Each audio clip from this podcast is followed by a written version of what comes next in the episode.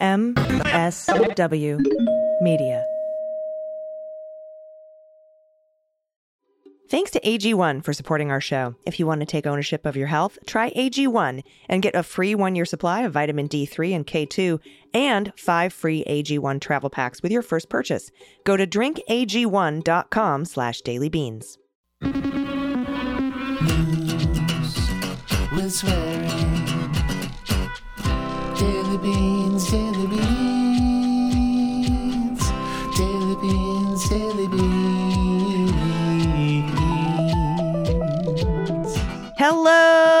Welcome to the Daily Beans for Tuesday, September 26, 2023.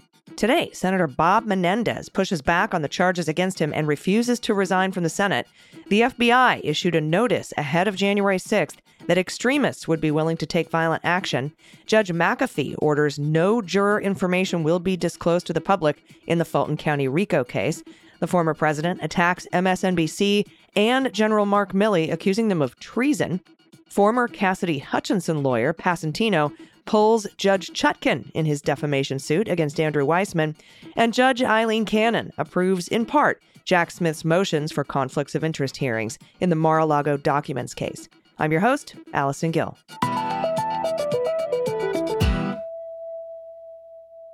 Hey, everybody. Happy Tuesday. Uh, one more day, and Dana will be back, I promise, in your ears tomorrow. Thank you to our patrons who help make this show run, and thanks to our new listeners who are here. We have about doubled in listenership over the last few months, so welcome. We're honored to have you. I'm excited to announce we will be having the great Ali Velshi on the Beans later this week, as well as White House spokesperson, special assistant to the president, and senior advisor to the White House counsel's office, Ian Sams. I'm very honored to be able to speak with him in the coming days. A couple of quick hits for you before we get to the hot notes. Prospective jurors in the racketeering case against the former president and his 18 co defendants got an extra layer of security Monday when the judge overseeing the case ordered additional safeguards to protect their identities.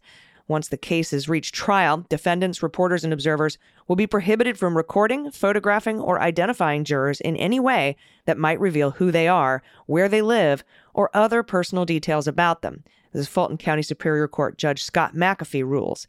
Now, McAfee ordered that the lawyers only refer to jurors by their number in court filings or in their remarks in open court. Now, of course, the defense teams and the prosecutors will have access to this information, at least some of it. Also, Judge Aileen Cannon has approved, in part, Jack Smith's motions for conflict of interest hearings, also known as Garcia hearings, for attorneys John Irving and Stanley Woodward, who represent De Oliveira and Nauta, respectively. The hearings both will take place on October 12th. By then, 75 days will have passed without De Oliveira or Nauta being able to speak to alternate attorneys. Now, the part she denied is that part. The DOJ asked for alternate attorneys to be present, alternate representatives to be present to advise the defendants. She denied that. She's also denied the DOJ the ability to present evidence. So this is just going to be a basic Garcia hearing for both defendants. Uh, one of them, they both go in the same day. And uh, Andy and I will cover this and what it means on the next episode of the Jack podcast. Also, if you haven't listened to this week's episode, I highly recommend it. It's really good. And we just interviewed Pete Strzok and I just interviewed Anna Bower, intrepid reporter for Lawfare, about the Fulton County case. That episode of Cleanup on Aisle 45 comes out tomorrow. There's also two filings due Monday as I record this that have not been made by the time I put this show down. First of all, Fani Willis is set to respond to Mark Meadows' appeal to remove his case to federal court. I haven't seen that yet today. And Trump is due to file a response to Jack Smith's motion for a narrowly tailored restriction to his pretrial extrajudicial statements, uh, which isn't a full gag order. It's a kind of a partial gag order, but I'll keep you posted on those as they happen. All right, we have a lot of news to get to today, so let's hit the hot notes. Hot notes. All right, first up from Charles Pierce, colorful writer for Esquire.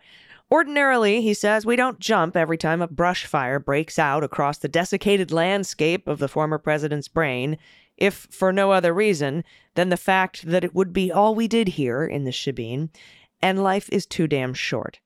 However, there was a general conflagration breaking out this weekend, and it is worthy of note because it seemed to leap into the desiccated landscapes of the brains of his allies, too. First, Fulton County, Georgia inmate number P01135-809 suggested that former chairman of the Joint Chiefs of Staff, Mark Milley, be executed for the treasonous act of preventing him from starting a war in order to stay in office, as detailed in this long piece in The Atlantic. There'll be a, a link in the show notes. And he goes on to say, in truth and in the abstract, having the Joint Chiefs of Staff chief contacting China to reassure it regarding the ostensible commander in chief made me a little nervous. Trump tweeted recently in part, quote, Mark Milley, who led perhaps the most embarrassing moment in American history with his grossly incompetent implementation of the withdrawal from Afghanistan, costing many lives, leaving behind hundreds of American citizens, and handing over billions of dollars in the finest military equipment ever made, will be leaving the military next week. This will be a time for all citizens of the USA to celebrate. This guy turned out to be a woke train wreck who, if the fake news reporting is correct, was actually dealing with China to give them a heads up on the thinking of the President of the United States. This is an act so egregious that, in times gone by, the punishment would have been death. A war between China and the United States could have been the result of this treasonous act to be continued. Then, on Sunday, he expanded his list of potential people to include media outlets that have displeased his magnificence. Quote, they are almost all dishonest and corrupt, but Comcast with its one sided and vicious coverage by NBC News, in particular MSNBC, often incorrectly referred to as MSDNC, should be investigated for its, quote, country threatening treason. I say upfront, openly, and proudly that when I win the presidency of the United States, they and others of the lamestream media will be thoroughly scrutinized for their knowingly dishonest and corrupt coverage of people, things, and events why should NBC or any other of the corrupt and dishonest media companies be entitled to use the very valuable airwaves of the USA for free? They are a true threat to democracy and are, in fact, the enemy of the people. The fake news media should pay a high price for what they have done to our once great country. Now, later tonight, right after I finish recording this episode, Rachel Maddow will be interviewing Cassidy Hutchinson, whose explosive testimony blew the January 6th hearings wide open. It garnered 15 million viewers, where the Trump CNN town hall netted only 3 million. I think maybe he's nervous about that interview. I could be wrong, but we'll see. Now, Pierce goes on to say in this article another newsworthy problem was addressed over the weekend by the Washington Post columnist Kathleen Parker, who once won a Pulitzer Prize and who has now crafted the single most oblivious sentence in the history of American politics. Quote, all may come as they are, or in John Fetterman's case, worse. Fetterman, who proudly outfits himself as the biggest schlump ever to enter the Russell Senate office building, reported to his job dressed in sweats, top and bottom. Frankenstein's monster would be offended. As little as I have loved Republicans the past few years, coinciding with the rise of our own little autocrat, at least Donald Trump knows how to dress. Hm. Pierce goes on to say, Does he? Stylish and no leak undergarments, ties of a kind that we used to call dick wipers in high school, bronzer and non human hair color. To me, the former president looks like an earlier prototype from the good doctor from Ingolstadt. But I'm sure he was in proper business attire while threatening Mark Milley and everyone at NBC, just as Gosar was when he seconded the former president's motion. Clothes, after all, make the maniac. So that is from Esquire today. Speaking of Fetterman, from Travis Getty at Raw Story, Senator John Fetterman plans to give back $5,000 that Senator Bob Menendez donated to his U.S. Senate campaign last year. The Pennsylvania Democrat, who was the first senator to call on the New Jersey politician to resign, by the way, says he will return the donation in envelopes full of cash. in reference to the evidence laid out by prosecutors in an indictment alleging that Menendez engaged in corruption with three associates and businessmen. This all comes from The Messenger, by the way. Quote Senator Menendez should resign.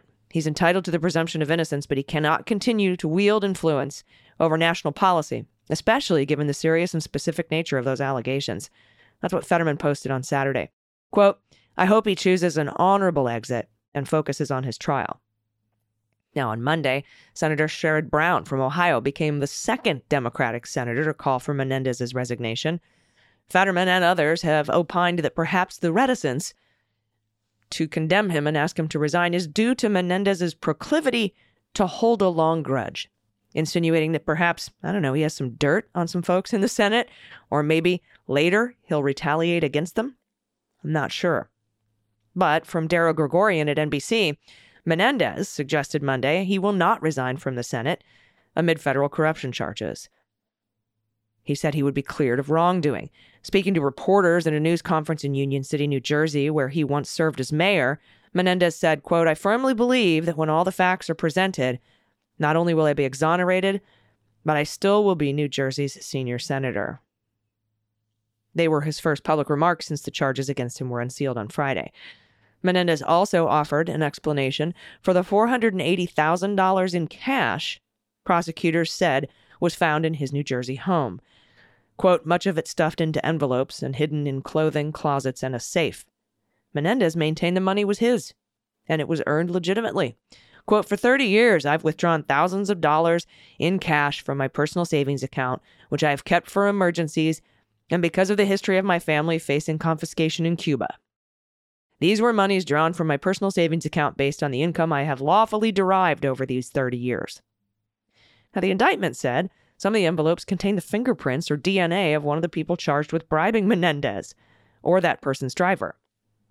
Now, Menendez didn't address that claim in his remarks and did not take questions from reporters. Quote, the court of public opinion is no substitute for our revered justice system. We cannot set aside the presumption of innocence for political expediency when the harm is irrevocable. Now, George Santos has also said he shouldn't resign. He said Menendez shouldn't resign. It's a very small club Santos and Menendez are in. He also went on to say prosecutors get it wrong sometimes. Now, it's unclear which family members Menendez was referring to in his comments about the cash or whether their property had been confiscated. While the Cuban government began confiscating some property in 1959 after the revolution, Menendez's parents came to the United States earlier than that, years earlier, and he was born here in 1954. So, mm, not saying they didn't, but would like more information. Next up from Ryan Riley at NBC. Uh, it's all treason news today. It's all NBC. One week before Election Day 2020, and just over two months before January 6th, an internal FBI analyst concluded that domestic violent extremists were very willing to take action in response to a disputed election, but that law enforcement preemption and the disorganization of extremist groups likely would hinder widespread violence. The so called Red Cell Report the type of exercise that became widespread after the federal government's September 11th intelligence failures, are meant to challenge conventional wisdom and encourage outside the box thinking. It was titled Alternative Analysis Potential Scenarios for Reactions of Domestic Violent Extremists to a Disputed 2020 U.S. Presidential Election. NBC News obtained a redacted copy of the report through the Freedom of Information Act. Quote In response to a disputed election, Domestic violent extremists are very willing to take action, but their capabilities to do so remain low, largely due to disorganization and law enforcement pressure. That's the October 27th, 2020 report, laying out, quote, the most likely scenario. The redacted summary of the analysis makes no reference to then President Donald Trump and was finished just a few weeks after Trump told the far right Proud Boys to stand back and stand by. Several members of the Proud Boys have since been convicted of seditious conspiracy for their role in organizing and urging the January 6th Capitol attack, with former Proud Boys chairman Enrique Tarrio receiving a record setting 22 year sentence in federal prison earlier this month. The January 6th committee and Senate Democrats have been critical of the FBI's lack of foresight and planning ahead of the attack. Trump's infamous Will Be Wild tweet on December 19th, inviting his supporters to Washington, both the committee and federal prosecutors say was the call to action that caused disorganized extremists to zero in on a date and a time. They organized. The very day Trump sent that tweet, NBC News reported about that tweet. A confidential human source told the FBI that the far right saw Trump's tweet as a call to arms and that there was a big threat of violence on January 6th. That was the day the tweet came out. NBC reported that. December 19th, 2020. This 2020 FBI summary, prepared by the FBI's Intelligence Council, Counterterrorism Division, and Boston Field Office, with contributions from another unnamed FBI entity, found a less likely scenario identified in the report that domestic violent extremists would be, quote, very willing to take action and very capable of carrying out a wide array of violent activity.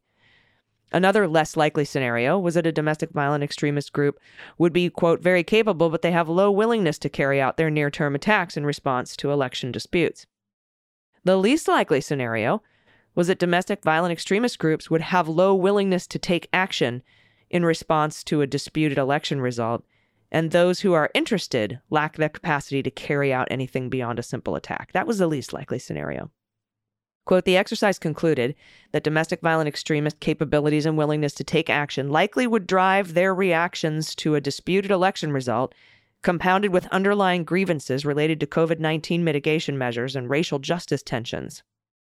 Under this alternative analysis, law enforcement preemption and lack of coordination between domestic violent extremists likely would hinder widespread violence, though domestic violent extremists engaging in uncoordinated acts of violence remain a threat. A critique of the FBI's October 27, 2020 Red Cell report was prepared by the January 6th committee, but never published. It found that the FBI product never considered that a broader right wing movement could come together and that a mob itself could be a threat. The FBI analysis was anchored by, quote, lone offender bias, and the FBI, quote, missed the forest for the trees.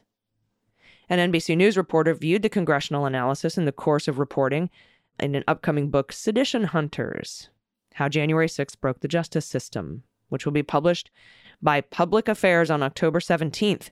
That is a Ryan Riley book. The New York Times first reported on the existence of the Red Cell report and the January 6th committee's unpublished critique. The January 6th committee largely skimmed over the law enforcement failures ahead of the Capitol attack in its final report instead, putting the focus squarely on the former president. But the report did say that the threat to the Capitol was foreseeable, and the top investigator on the committee later said the intelligence available was pretty specific, and it was enough, in our view, for law enforcement to have done a better job.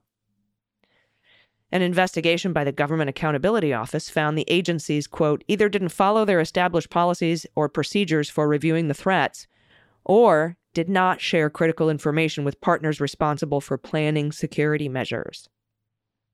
A report from the Senate Homeland Security Committee from the Democrats concluded that federal law enforcement agencies failed at a fundamental level to fulfill their mission and connect the public and non public information they received. The Justice Department Inspector General is conducting an ongoing investigation that began in January of 2021. The FBI declined to comment on the Red Cell analysis, but said in a statement that FBI leadership spoke out about the threat of domestic violent extremism well before January 6th that the FBI warned state, local, and federal partners about the potential for violence at the January 6th events, and that they mobilized 250 special agents and other personnel to help secure the Capitol. All right, now it's time for a little Schadenfreude. Schadenfreude. As you know, I reported yesterday that Cassidy Hutchinson's dumped lawyer, who is uh, named Stefan Passantino, has sued Andrew Weissmann former Mueller prosecutor, MSNBC contributor, for defamation. Saying you know, because Andrew Weissmann had tweeted out that Passantino had coached Cassidy Hutchinson's testimony and encouraged her to not recall certain things she actually did recall. Well, you'll be happy to know the defamation suit has been randomly assigned to Judge Tanya Chutkan. Now, I look forward to reporting on the Maddow Hutchinson interview on tomorrow's Daily Beans. But everybody stick around. We'll be right back with the good news. After these messages, we'll be right back. Hey everybody, it's AG. As you know, there was a time in my life when stress seemed like a constant companion. My energy levels waned, I didn't get a lot of sleep, my digestion was giving me some real issues. I searched high and low for a solution, and that's when I discovered AG1. If you're a longtime listener, you might know I've been drinking AG1 for about two years now. And when I started drinking AG1 daily, I quickly noticed a vast improvement in how I felt day to day, and I began to feel a tangible difference in my overall health. My mornings became brighter. Uh, a newfound energy accompanied me throughout the day. And that's because AG1 is a foundational nutrition supplement that supports your body's universal needs like gut optimization, stress management, immune support, all the things. And, and since 2010, AG1 has led the future of foundational nutrition, continuously refining their formula to create smarter, better ways to elevate your baseline health. My journey with AG1 began when I decided to replace my standard multivitamin regimen and all the other supplements that were taking up space in my cabinet with something better. Every scoop provides prebiotics, probiotics, digestive enzymes for gut support, which introduced me to a world of genuine health benefits. After I learned about AG1's rigorous testing for contaminants and the experts behind its formula, I became an even more fervent advocate, recommending AG1 to everybody I knew. Now, all my friends and my family all take AG1 every morning, just one delicious scoop before I go to the gym. We've never been healthier. AG1 is the supplement I trust to provide the support my body needs daily, and that's why they've been a partner for so long. If you want to take ownership over your health, it starts with AG1. Try AG1 and get a free one year supply of vitamin D3 and K2 and five free AG1 travel packs with your first purchase. Go to drinkag1.com slash dailybeans. That's drinkag1.com slash dailybeans. Check it out. Everybody, welcome back. It's time for the good news. Good news,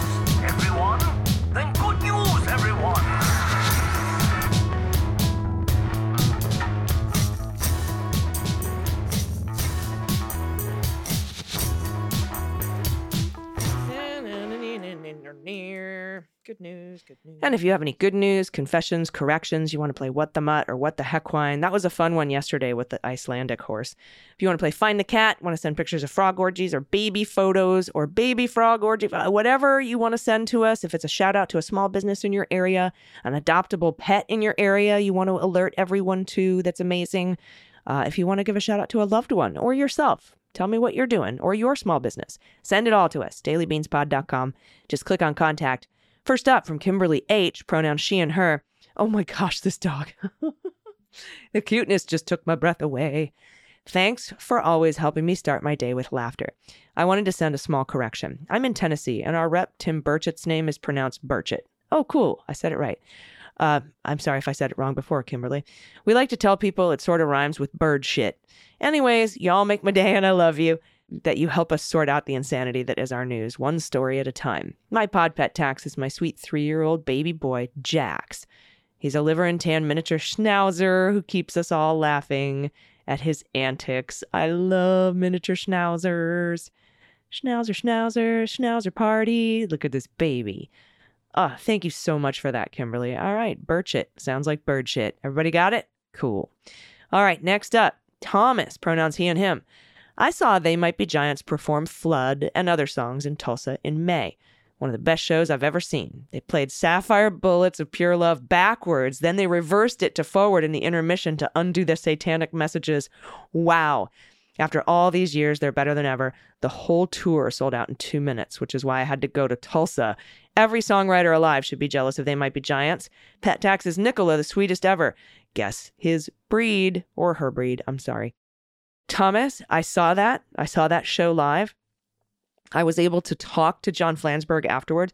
The most, im- cru- truly one of the most incredible things I've ever seen at a show is to watch a band play one of their songs backwards and then play it forward and, you know, play it backwards so it plays forward. And it was amazing.